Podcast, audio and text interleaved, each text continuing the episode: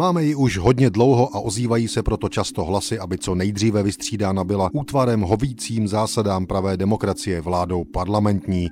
Takto si stěžují lidové noviny z 1. srpna 1921 přímo na titulní straně na existenci úřednické vlády a pokračují.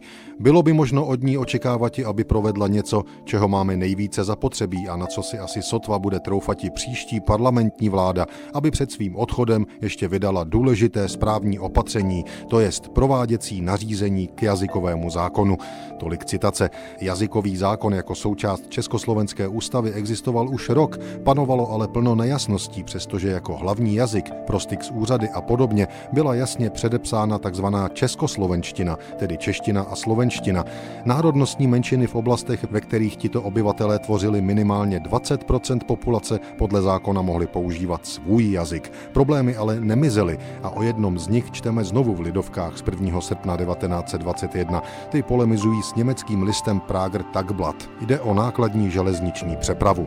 Ve stanicích, které jsou pojmenovány podle obcí, jež mají nejméně 20% státních občanů téže řeči, mohou být nákladní listy vyplněny také pouze v řeči této státní menšiny, pokud také ve stanici určené je taková kvalifikovaná menšina. Prager Tagblatt, píší lidové noviny před stolety, z toho usuzuje, že nákladní list například z Chebu do Varnsdorfu může být vyplněn jen německy. Nákladní list z Chebu do Prahy může být vyplněn německy, ale musí mít český překlad. Za to naprosto nesprávné je mínění Prager Tagblattu, že by nákladní list z Prahy do Chebu mohl být také vyplněn německy s českým překladem.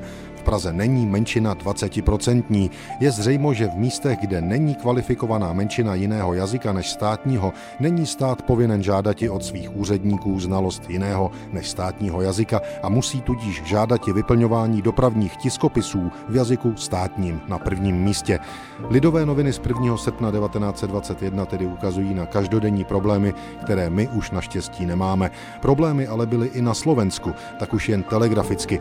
Ve Spišské Nové Vsi si chtějí maďarsko-němečtí kněží stůj co stůj udržet zbytečné německé gymnázium. V Bratislavě zase chtí maďaroněmci, kteří mají střední školu německou, zříditi ještě školu maďarskou, ale spěčují se zároveň otevřeti také ve svém ústavě třídy slovenské, ač v jejich církevní obci je Slováků značná část. thank you